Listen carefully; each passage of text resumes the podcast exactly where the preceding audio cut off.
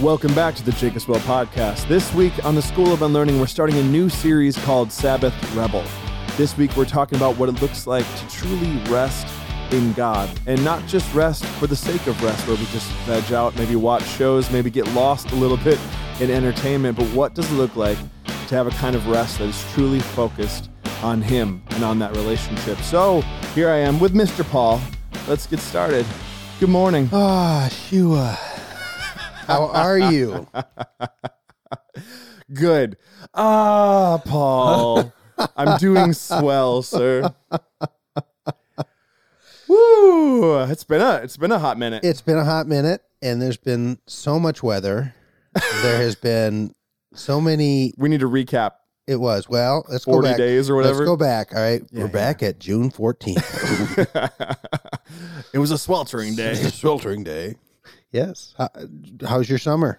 Uh good. Yeah. Yeah, kind of crazy. It's been a busy summer, a lot of Yes. preparing for big stuff. Yeah. Um I don't know if how many people listening know this, but I'm going to be a dad. Woo! and that's coming very soon. We didn't really talk about it super publicly, but end of September, Here we I got a baby. So my summer has looked different this Yes. year. It's been a lot of prepping. Yes. Have you got the nursery all built and shelves put built, up and yeah. built? I, I started from scratch. Yes. and no, yeah, a lot of a lot of stuff. We're getting close. Yes. we're getting close. Good. That, yeah, That's important for Annie because she's going to want everything ready. there's a lot of nesting happening. Well, you I know? didn't want to use that word, but Oh, is it like a controversial word? I don't know. I don't know what words I can say anymore. well, I think we're safe. I say things like my children go, I, I didn't, what, no? What did I do? Dad, you're so old. You're so old. I think nest is safe so far. Is it good? I think. Yeah, well, I think it's a thing. I think it's just a thing of this major trauma, excitement, joy is going to come in my life. It's all those things, by the way. Yeah, yeah, And then I just want a safe place where I can feel like we're ready. yeah. and and the, there is a thing with having children having been through this five times you start feeling really out of control because you actually are Mhm. um this is something you can control which feels great Yeah. Yay. yeah so that was my summer. How has yours been? um um let me think for a minute well, i had a wedding my oldest daughter got married that Yeah. was magical and wonderful and perfect just a small little ceremony um which was great. There's like 30 people there. and We're in a barn because everyone gets married in barns now. Jesus was born in a barn. We have weddings in Mm. barns. Yeah, it was beautiful. It was. Abby, if you're listening, Yes. it was nice. Nice work. Yes, it was just all around uh, perfect. I would have thought that daughter, my daughter Abby, would have wanted a gigantic, and she just didn't. She wanted something small, and it was it was fun because you could just totally be present with people. So you Mm. weren't greeting four thousand people, and um, we had we had showers and stuff before that where people could come and you know do their thing. But it was just great, and that was good. And graciously, wonderfully, uh, the overseer board gave me uh, pretty much the whole month of July off, which Mhm. was good, and it was uh, it was it was needed. It had been a long stretch. Um, I was going to do a sabbatical before the pandemic, Yeah. and then we had a worldwide pandemic, which pushed all that away. And then then we decided to preach through Revelation. Yes. Which meant you did almost all of them. yes, yes, I have no one to blame for myself, no one to blame but myself for that. Um, and it was it had just been a long stretch, and it, and I have and the last couple of years have been just really demanding across the board for all of us. Mhm.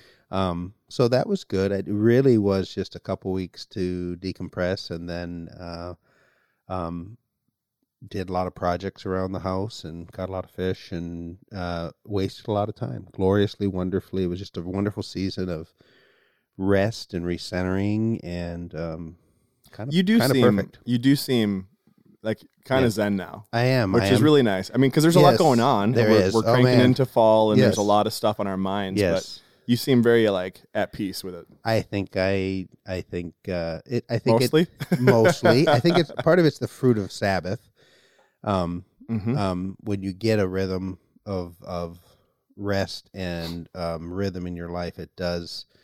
You know, uh, the sermon for this week it allows you to sleep through storms. It allows you to take a nap with Jesus when the storm is blowing, um, and and um, and I don't always execute on that. And I, you know, talk to me in a couple months when we're in the thick of things again, and uh, maybe I won't be. But it, there really is kind of um, you, you work better, you work more efficiently, but you're also, you know, enjoy the journey a bit. So yeah, I'm just coming off a good recentering time, so it's good.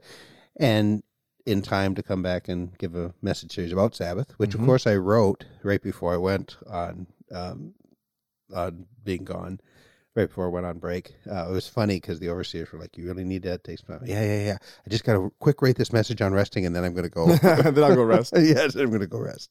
Did you Um, find yourself um because you wrote it before Yep. and things were a little crazy, Yep. and then you got a break. Right. When you went back and looked at your notes, did you find yourself wanting to revise at all because m- maybe you'd actually gotten to live there for a bit? Not a ton because I, I, I really do actually have um, Sabbath established in my life. I, I, I think um, uh, about eight years ago, it's more closer, probably maybe closer to nine or 10 now, just, you know, hit a big wall. And a big part of what I learned out of that season of um, forced rest, which we call breakdown, um, because your body's going to rest. It's good. One of the things I want to talk about today is it's either going to rest by you getting physically sick, you're getting emotionally sick, um, you vegging out on things that aren't healthy, um, um, you know, it, it's going to rest, or, or or you're just going to kind of start filling your life with little things that you don't need to, um,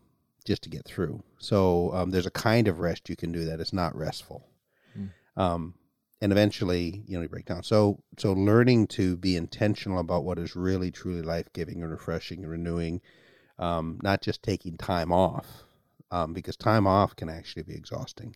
Time off can actually be not refreshing. Many people come back from vacations very tired, and um, there's a way to do it where you invite God into it. That um, that you that really is powerful and wonderful.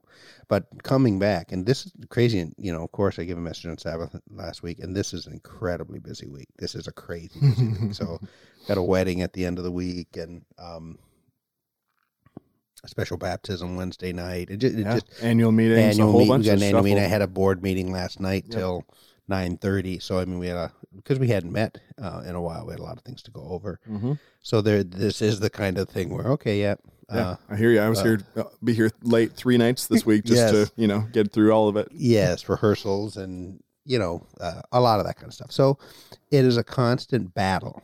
You've got to be a rebel to make Sabbath a reality in your life. Um, and I, I, I am actually at the point now that um, I, I just can't live without it. I can't, I can't push the way I used to. uh, Partly because of awareness, I just recognize, oh, I'm getting to a bad place, or I'm getting to a place where I'm doing my job without gratitude. I'm doing my job without joy. I'm, I'm working with people, and I'm treating them like cogs in a machine rather than truly interacting with them and seeing them as people and um, there's no breath in my life to really appreciate the meaning of what I'm doing. Hmm. So I, I just recognize those kinds of things and um, what it looks like to slow down and catch our breath and um, and then just understand why we fill our lives with such busyness. You know, so no, it's it's it's a very good thing. So um, let's talk about this thing of Sabbath a little bit. So um, it, it, it, you know, it, it seems like every time and any time I teach on this thing of rest, um, uh, it just taps in a felt need with people. I have so many people come and say, boy, I needed to hear that. I need to recenter myself. Um, because we live in a world that's just addicted to busy, um, addicted to doing. Um, one of the big themes we talked about last year as a staff, and we'll be talking a lot of, of emotionally healthy discipleship, is this issue of balancing doing and being.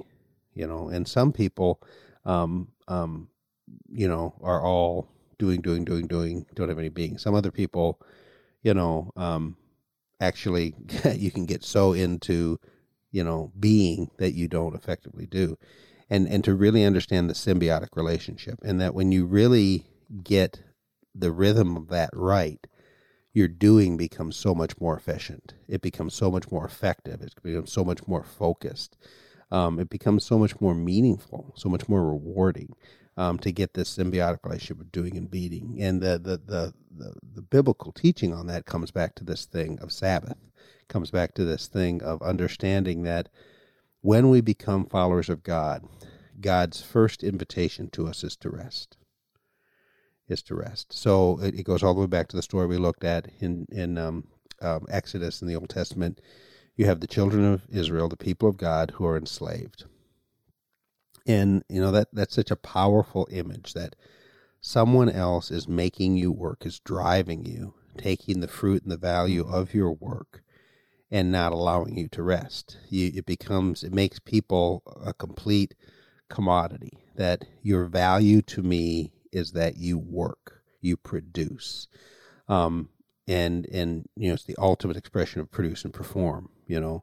Um, and um, they're taskmasters masters and there's a pharaoh that's driving you in this. And so this picture of slavery for 400 years and and you take on an identity in that respect. You know, ironically, there you know you, you just know within the historical context of that there were going to be people who were slaves who thought of themselves as slaves.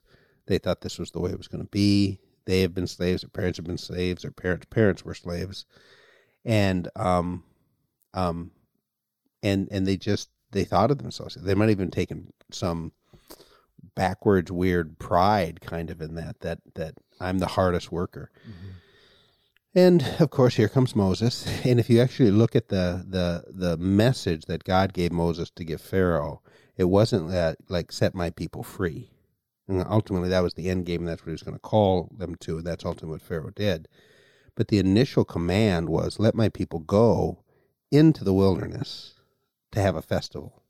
Hmm. So think about what that would have meant to people who were slaves, who were never given opportunities to have freedom and festivals and delight and rest. Um, it was an invitation to come out and worship and to experience God. That before they did anything for God, He wanted them to be blessed. He wanted them to delight. He wanted them to rest in God. And um, radically different than any other thing that that the the Hebrews would have experienced under Egyptian rule. So obviously the Pharaoh doesn't want you to rest the gods of Egypt were typical ancient gods that, okay, you do stuff for them. They might be nice to you, totally up to them, totally mm-hmm. random. Um, that you want to appease the god. You want to work. You want to do something for these gods, and then they might throw you a bone. They might, you know, you know, basically the gods of the ancient world, but just bigger versions of us. Mm-hmm. You know, with all the quirks and selfishnesses and all those kinds of things like that. Well, here comes this God that says, your value to me is not what you do for me. Your value for me is not utilitarian. I don't need anything from you um, to make me better or to make you better. What I'm interested in is a relationship. What I'm interested in you being my people. I want to show you how to live free. And I mean that that is such a radical thing. That became reflected in Jewish culture um, through the law and even up to this day, where in Jewish mindset the day begins at sundown. Hmm. So they, they obviously lived closer to the equator, so you had more of an even split between night and day. So this is harder for us to think about being in a northern climate where our days can be super long or nights can be super long, depending on the time of year. But their concept was when the sun goes down, the day begins. And so you you begin your perspective by saying, um, I begin by sitting down with family and eating and being and then sleeping. I rest first, and then from the rest, I wake up to do. Now, these are people who worked very hard. I mean, they worked six days a week, they got a lot done. In fact, one of the things that's actually stunning about the history of the Jewish people is that it really seems to be the case that wherever they land, they do really well. They do really well as a marginalized people, usually mm-hmm. a profound minority, very often amidst horrible persecution and but they they just they prosper wherever they go and um, obviously there's a lot of anti-semitic stuff about that um, but the truth is it has to do with the fact that they have these incredibly strong family units. Um, they have incredible strong work ethic but they also build in rhythm pattern. They they uh, building in a pattern of sabbath creates kind of an even keeled kind of you just you just you just go through life you figure it out. And so um, this thing of Sabbath doesn't make you inefficient, ineffective. It actually um, brings a balance into your life where where you you do work better. I mean, I, I you can even see it in your own life. I mean, when you've been going too long, too hard, you start making bad decisions about what you should do, right? Mm-hmm. So you got a, a to do list and you're exhausted And you have 10 things on the to do list. Three of them really need to get done. They're the priority, they're mission critical, they'll make everything better, but they're hard. and they're sticky and I'm going to have to think about it. I'm going to have to plan it and I'm going to have to work on it. But I had seven other things that I could really roll through. Yeah. And so I start clicking those things off because it feels really good to click things off. And I feel good because I'm productive, but my productivity is not smart. It's not thoughtful. It's not aware. And so rather than doing the things that I should do, I do other things. And it's not like they're bad things, even. You know, e- even the thing of, okay, I'm I'm just exhausted to go home. I'm going to watch one episode of something on Netflix and end up watching five. And that's that's your body's and psyche and mind's way of insisting you, you're going to rest. I mean, your your your body's eventually at some point. Your and it's not just your body. This this last time off I had in July, I was very tired going into it, but I wasn't physically tired. Um, I was mentally. I wasn't even emotionally tired. I was mentally tired. Mm. We had just had to think through so many thorny, crazy problems. We had so much thought and ideation around the Revelation series, and just the, the thinking reading so many books, listening to so many podcasts, you know, just devouring information, two years of reshifting paradigms and rethinking through things that you're just constantly ideating. You're constantly thinking. You're constantly trying to find a better way to serve the church and shepherd the people of God. You, you reach a point where your brain just gets kind of like, uh, I, I'm having trouble putting coherent thoughts together. Yeah. And then when your brain's tired, and then, then you, you start adopting either easy solutions or tired solutions or solutions that um, um, someone else used. You start taking other people's solutions. You just don't think well. You don't think deeply. So that was probably one of the things for me that um, was good about this time off. But my point is, is that that when we don't incorporate Sabbath in our life, um, you, your body, your body kind of um, yeah, it says enough at yes. a certain point. And you and you know this is where addiction comes from too. This is why the, the person who comes home and has you know a highball every night um, just to get to sleep because their brain isn't slowing down and they drag themselves to the bed and do it again. This is the person who um, um, because they're not getting good refreshment, good relational connection, runs to pornography because it's just so satisfyingly immediate, mm-hmm. and it, it's it's uh, it's like a drug. I mean, um, overeating, whatever it is. So, so um, your body has limits. Your mind has limits. Your emotion has limits. Your relationality has limits. You can be relationally tired. I get relationally tired. I'm an I'm an extrovert, but I'm a soft extrovert, so I, am not a big extrovert. Mm-hmm. Um, but I get peopled out. I mean, I get uh, Sunday. Honestly, Sunday afternoon when I go uh, home, it's kind of like we're all sitting having dinner. I'm not saying much, and um, and it takes me about, about an hour or something just to um, have energy for people again. All of that is consumable, and and like I say, if you you don't honor those limits, um, then I mean you're going to hurt yourself. You're going to hurt other people. You're going to make bad mm-hmm. decisions, and you may work longer hours, but they're bad hours. They're they're inefficient. They're they're foolish. You know, um, it, it, was amazing. Even rolling back in this this week, uh, this last week, um, kind of had a soft coming in last week, and then coming in this week, um, just how quickly I'm just seeing things and how quickly. You know, I want to do that. I'm interested in that. I'm curious again, and I'm I'm not annoyed with um, something that comes up and I'm looking at it as a problem, saying, well, there's an opportunity or this is interesting. And mm-hmm. I'm finding myself wanting to have conversations with people. I'm not just asking people how you're doing because I'm supposed to ask people how you're doing. I'm actually curious how people are doing. And so that's all refreshing coming off of rest.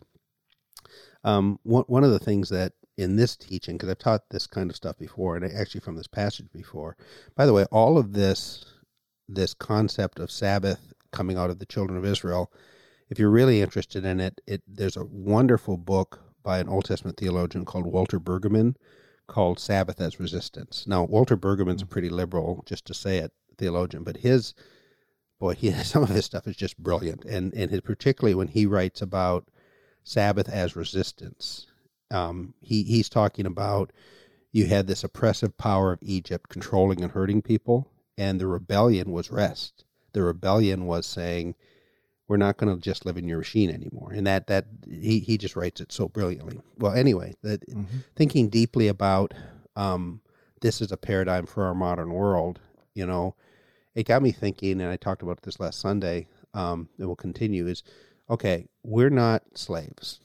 We're not technically owned by anybody. Well, so why do we keep living like slaves? Well, it's because we still have pharaohs in our head. So if, if you look at Pharaoh's response when the people, when the request came for the people to rest, to be refreshed, to renew relationships, to delight, to go have a festival, his response was anger. Hmm. His response was anger. This world will get angry at you if you say, I'm not going to live up to your demands and your pressures and all those kinds of things like that. And then he he turned it back on them and he said, "You're lazy. You're lazy. You you you you people apparently have way too much time on your hands. So you know what? We used to deliver straw for you. Now you need to make bricks without straw. You need to do more. You need to produce more.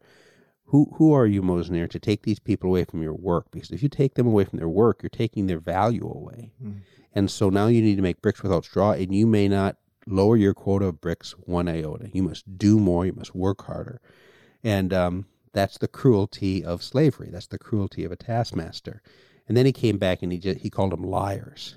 You say you're not doing well. You say that, and he called them liars. So you see this horrible oppression of Pharaoh. Now Pharaoh in Egypt um, uh, theology was a god. He was the ultimate god, actually, mm. son of Ra, all that kind of stuff. And if we don't have time to look at it, but um, if you look at the ten plagues of Egypt, each one of them are directed at one of the gods gods of Egypt, mm-hmm. and so this is really um, a story of contrast between gods. And so, so for this God who they had never heard of to come and say, you know, I mean, either coming in wrath or I'm coming demanding sacrifice or I'm coming demanding come out and rest. It was this huge contrast that that um, you know was intimidating was um, threatening to Pharaoh. You, you add to that this whole thing of we live in a world where, where um, you know, if we go to our boss and we start trying to establish boundaries at work. By the way, if this is an issue, you're in a work environment, you say they just don't allow this. Wonderful book called Boundaries at Work will give you all kinds of strategies to resist in a healthy, mature way where you're recognizing, you know, I, I go and I give people something really valuable. I give them my time, expertise. I do work for them and they pay me for that and that's good, reasonable. It's a healthy thing, but they don't own me, and they shouldn't do things to express that they do own me, and they shouldn't demand that I come in earlier. I, you know, I do more. Um, they can't ask me to make bricks without straw. Well, I'm glad you brought this up, Paul, yeah, because well, this is a perfect opportunity for you and I just to have a nice I, I, public conversation. I, you are clearly underappreciated, underpaid, and overworked, Shua. Yeah, yeah. So I just I thought this was the right place, time. Uh, not to... awkward at all. That's right.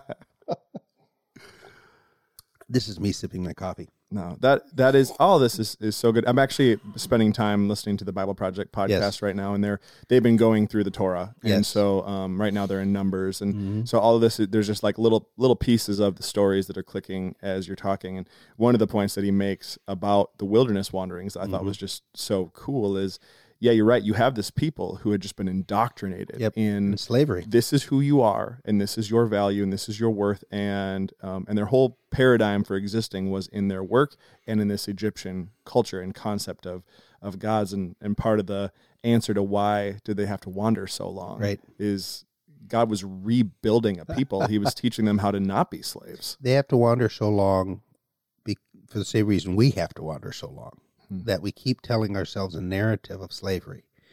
Um, I mean, within a very short time, he led him right to the promised land. He said, You could go in there, you could conquer that, you could face that. You know, not because of who you are, but because of who I am in you. And they said, There are giants in the land. Yeah, they weren't I'm, ready. I'm not willing to face my giants.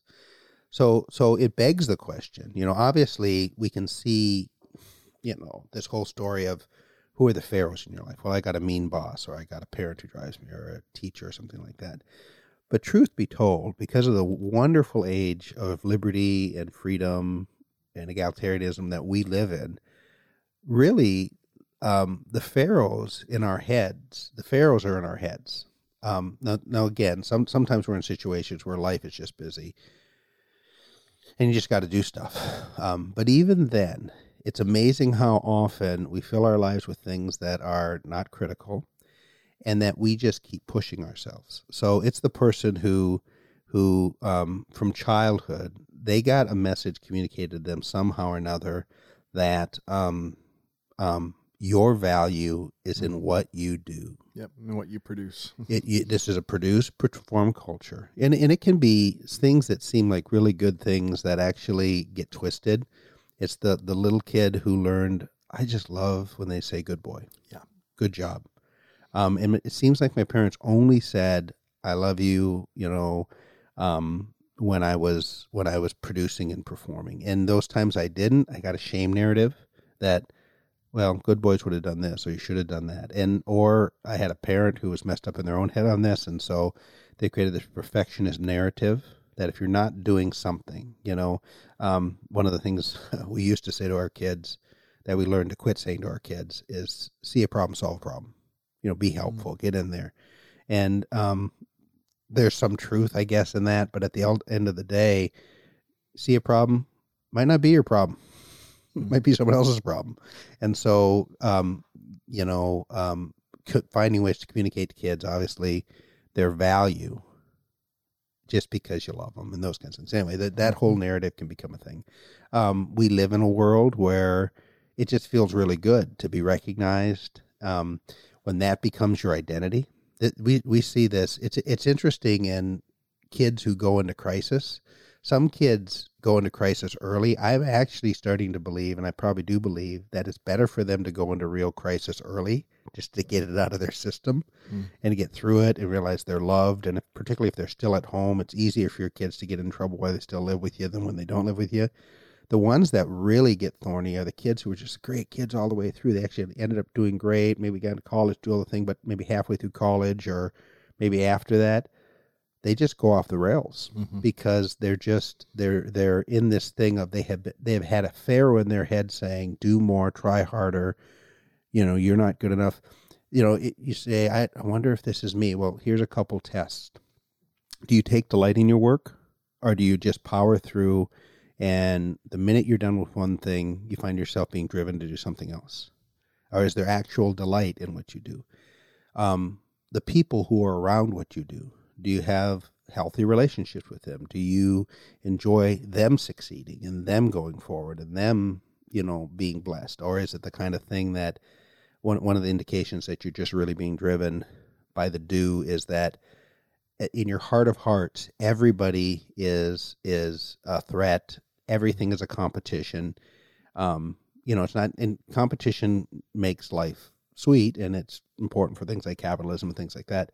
But when when winning becomes the thing, then work becomes a terrible thing, and winning becomes ultimately unfulfilling. You know, when you when you when you are incapable of resting, that you know you go on vacation and you fill your vacation with so much activity that you just you don't rest or you fill it i know so many people who i was talking to a teacher this last weekend um, who said you know, i just fill my summer with projects and we remodel and we do this and I do this for people and do this people and then I, I'm going back to school and I'm just, just like tapped, tapped, mm-hmm. exhausted. And uh, why do you do that? Well, you know, I just want to help. I just want to do. You know, I was just talking to someone recently who was, um, they were getting ready for their wedding, Abby's wedding, and the different things. And you do things for weddings, you make them special, and those kinds of things. But they had this long list of things they were doing, and I finally asked them, "So why are you doing that with the table settings? Why are you doing that with the table settings?" Who, who's expecting that? They finally said, well, I guess if I didn't do that, no one would know but me. I said, hmm.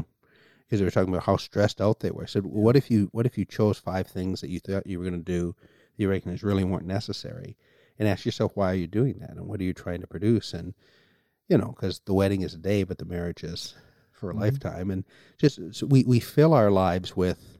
Some of us are incapable, are even terrified of Sabbath because if I quit working, I start tapping into my core fears. One of my core fears is I'm not enough. That if, if I'm not doing, it'll be it'll show that I'm not enough. People won't have reason to love me.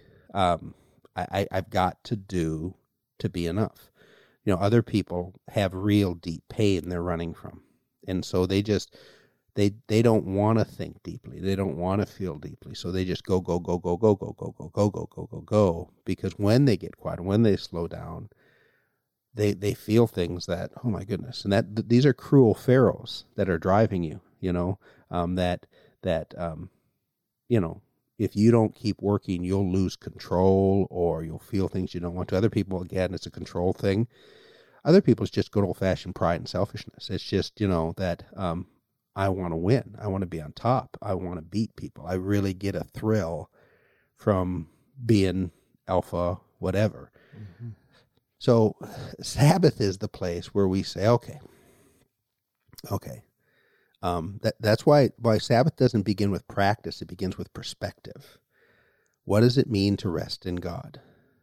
What does it mean to say, "Okay, God, um, my work doesn't matter; your work matters," and and and and my value isn't in what I do. What I do is a response to who I am. That because I'm loved, I'm accepted, I want my work to be meaningful. I want it to be effective. Um, it'll make life rich and sweet and fun and good, but it's not who I am. Um, it, it, it, it, you know, one of the things that um, I shared this week, and I'll share again this next week, um, is Sabbath is a reaffirmation of the gospel. It's coming back and it's saying, the heart of the gospel is my work is inadequate to bring me salvation. Mm-hmm. I must rely on God's work. And so when we start with a perspective is I'm going to begin in the rest of God. I'm going to begin with it. I'm not going to earn the rest of God. A lot of people say you work really hard and you earn a vacation, you earn the time off. God's perspective is the opposite. He says you haven't earned anything. I give you this rest. From that rest, then you know good things are going to come. You know, um, it's it's you know it's by grace we are saved through faith and not by works. Um, is the gift of God. So you can't boast. For you were created from for good works that come out of that. And so Sabbath is a reaffirmation of the gospel. It's a it's a embodying of the gospel. It's a living in the gospel. It's it's a it's a it's a conscious reminding of myself that I am not accepted by God because of what I do. I am not valuable to God because of what I do. I am I am completely loved and accepted um, because He created me and He said I'm good. He has put value in me inherently, created in the image of God, and out of that I'm going to do my work. It's a radical upside down. And when we live the other way, um, eventually we we get miserable. Eventually we get um, burnt out. We start hurting ourselves. We start isolating. Um, um, so so the the challenge is for us to um, take the time to um, figure out who our pharaohs are. The irony of that is that happens in Sabbath. That happens when hmm. we we learn, and this is not an easy skill. Um, learn to okay, I'm going to my, my Sabbath, my my focus Sabbath time is Friday mornings, where I sit down with a journal with my Bible, and sometimes I just waste the whole thing, and I, my brain just floats. Sometimes I read, and God really speaks to me. Sometimes I journal but for me, I really try to pay attention to what's going on inside of me. Okay. I reflect on how did I live this week? How did I do relationships? I've been angry all week. Why have I been angry all week? And then I, it's like feeling for a broken bone. Well, I got angry when this happened. Why did that make me angry? Well, because that made me feel threatened, or that made me feel inadequate, or that made me feel um, shame, and what, what that allows me to do is to deconstruct it and come back and then bring it to Christ and say, what's the truth about this kind of thing? Or I could say, you know, I felt um, just like I haven't wanted to be around any anyone. One of the things we're going to talk about this year, in when we study, we're going to study the Colossians, is why we isolate, why we why we want to, you know, um, you know, just push everybody away when we feel like we're failures or we feel like we're um, we've been hurt the temptation is to isolate. And and why am I wanting to do that? So so Sabbath is the place you do that. And and you learn how to be with God, listen to God, listen to what's going on in your inner life. When but you have to take the time to do it. You have to schedule the time to do it. You have to risk the risk of being bored or I mean, it's amazing how many times when I sit down, you know, where I've been doing my Sabbath is in my porch, my wonderful screen porch, and and you sit down in an old house that you bought um, that hadn't been taken care of before you got it, and it's immediately how amazing how immediately every little project screams at you. Oh, you got to change that one. You got to fix that. You know, you got to remember to put caulk there. You got to, and that all starts screaming at you. So this place of rest can become an oppressive place. You just got to get past that kind of stuff. Now, if you're listening to this and saying, man, I can't even imagine how I'm going to get to a place like that, your first step may actually be to make space in your life to do emotionally healthy discipleship this fall. Um, th- this is just such a powerful, um, just study um, because the kinds of things that will happen. One is you'll be going and you'll be learning with uh, a community, which will be just wonderful. Um, some of you are terrified of that. Just do it. It it's you just you need it. The other thing is that you'll um, will it sets up its own spiritual practice so that you have a start establishing a routine. Because I've been talking primarily about a weekly Sabbath, and obviously I've had a season of Sabbath, but I have daily Sabbath every day too. There's spiritual practices I do that recenter myself. Um, we can talk about those another time. Um, but then the t- the things you're going to be talking about in emotional healthy discipleship have to do with paying attention to inner life. So you'll do things like ask questions like, okay, um, how have you dealt with pain and loss? You'll ask questions, okay, what patterns of behavior have you picked up from family? What messages are you hearing from, you know, um, you know, family of origin? Um, you're going to be, you know, asking questions about um, do you understand deeply being and doing? Um, are you a person who's never been able to just be? You're all about doing, doing, doing. And so it's a lot of that kind of hard work within a safe community where you start seeing that stuff. It's beginning steps to begin to establish a resistance, a rebellion, where you say, I am suffering under the cruel taskmasters in my own heart and head. Mm-hmm. And I want to change that pattern. Um, I want to be rebellious. I want to be very different. I don't want to be the person who, whenever someone asks me how I'm doing, I just say, busy, yeah. busy. Where I don't reflect at where I've been, where I'm going. I'm not where I'm at. I mean, I, I live neither in the past, present, or future. I'm just kind of drifting, and my mind reaches that fuzzy place of, I just got to do the next thing. So, um, this is deep wisdom of God. I think this is, you know, it, it's funny how Sabbath has just been set aside by the modern evangelical church because it's probably a reaction to the mistake the church did before this, where they made Sabbath just a drudgery. I mean, Sabbath was if you're doing anything fun or life giving on the Sabbath, you're you're probably sinning. So what mm-hmm. Sabbath is is stay in an uncomfortable clothes all day long, go to church in the morning, sit around in the afternoon, you know, you can't shop, you can't do anything. I mean, our whole culture, everything used to close on on Sundays for these reasons. Um, and and kids hated Sabbath. Sabbath is an invitation to delight. It's an invitation to feast. It's an invitation to be with family. It's an invitation to do fun things. And so, understanding that um, deeply. The other thing you may want to do is truly grab the devotions because it, um, the devotions are based out of a, a study in Right Now Media based on a book called Ruthlessly Eliminate Hurry, John Mark Comer. Just wonderful book about the theology of Sabbath and some very good practical stuff about how to implement Sabbath into your life and into your heart. So, um, yeah, so there's some steps going, but you know, if you're listening to this podcast driving down the road, this is worth fighting for. Mm-hmm. This is worth fighting for the getting the rebellion, because the the other option is for you to just keep going for you for keep going the way you're going for the rest of the week, and then the rest of the month, and then for another year, and then another year, and then at the end of the day, end of your life, you look back, either at the end of your life or when you have your next breakdown, where you look back and you realize, man, I just I don't feel anything. I'm numb. I don't really know anybody. I have no relationships. To, I mean, and I haven't seen the meaning in my life. I've I missed most of life as I've rushed through it. Sabbath redeems us from that. It saves us from that. So, uh, last verse I read um, in um, Sunday as we went into communion was from the book of Isaiah. And again, this, this again was something that in my recent study really struck me is that part of the pattern of people of God rebelling against God, we always say, well, they just turned to idols. Before they turned to idols, they turned away from God, and specifically, they turned away from the Sabbath. So it's amazing how many times, particularly the minor prophets, said, You forsook Sabbath. And so people read, oh, they should have taken, you know, their God's in trouble because he didn't want to do any work, and they should have just, you know, closed the, closed everything on Sunday. No, no, no. He, he's basically saying you've lost your perspective of resting in me. You haven't taken time to renew your relationship with me. And so you turn to some kind of idol, which is exactly what we do. And that's then when everything fell apart. And so it's amazing how often the call to come back to God was a call to, to reestablish Sabbath, to take time to be with God, to delight in God, to enjoy God. And and and so the verse in Isaiah 30, verse 15, such a powerful verse, it says, This is what the sovereign Lord says the Holy One of Israel. And so sovereign means God Almighty, the one whose work really matters. Holy One is the special one. Sabbath makes God special.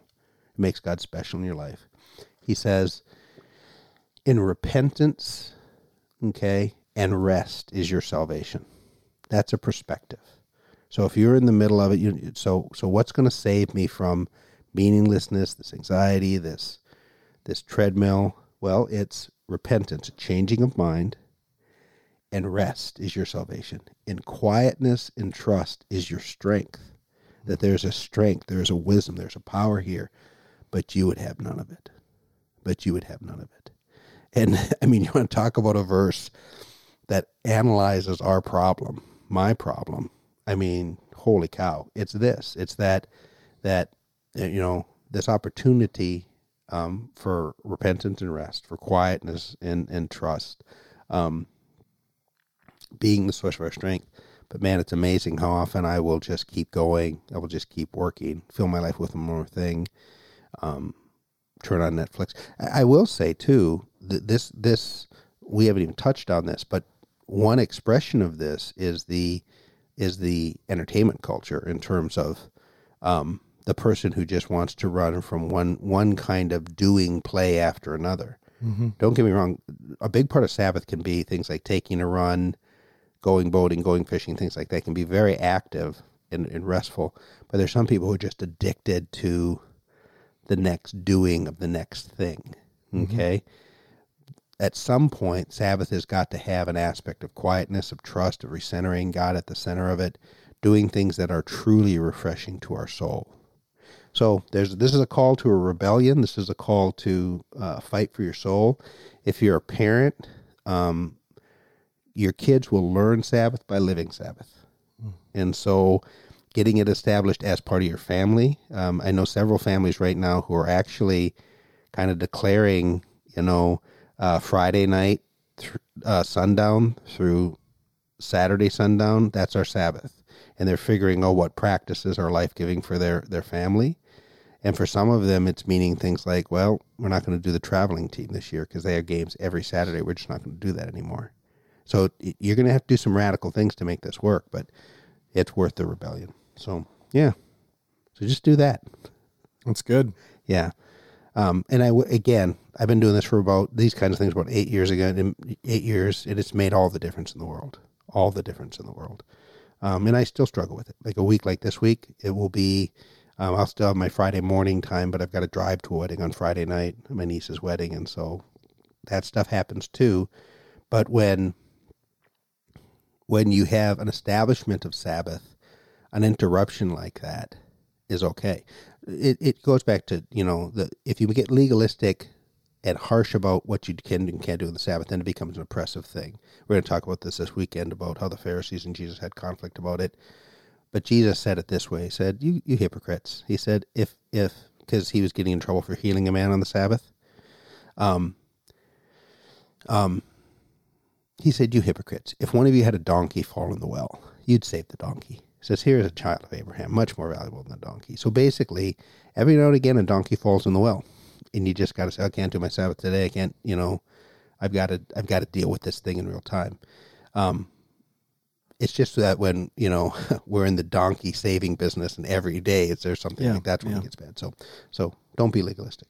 All right, cool. I think this was a good starter. I think we got really were able to talk through one very important aspect of Sabbath. I'm yes. looking forward to these next weeks because it starts to kind of unravel the. Uh, there's a lot here, a lot to there is, a lot to muse over. Yeah, and and it, this week it really begins with an awareness and then a perspective that boy, I don't live like I rest in God. I don't live like. And why do, why do I keep pushing myself? Uh, the, what, what's the Pharaoh in my head, and where did that come from? And I just need to rebel against that. So Yeah, cool. Awesome. All right, Well, rebel people. all right. Vive la resistance.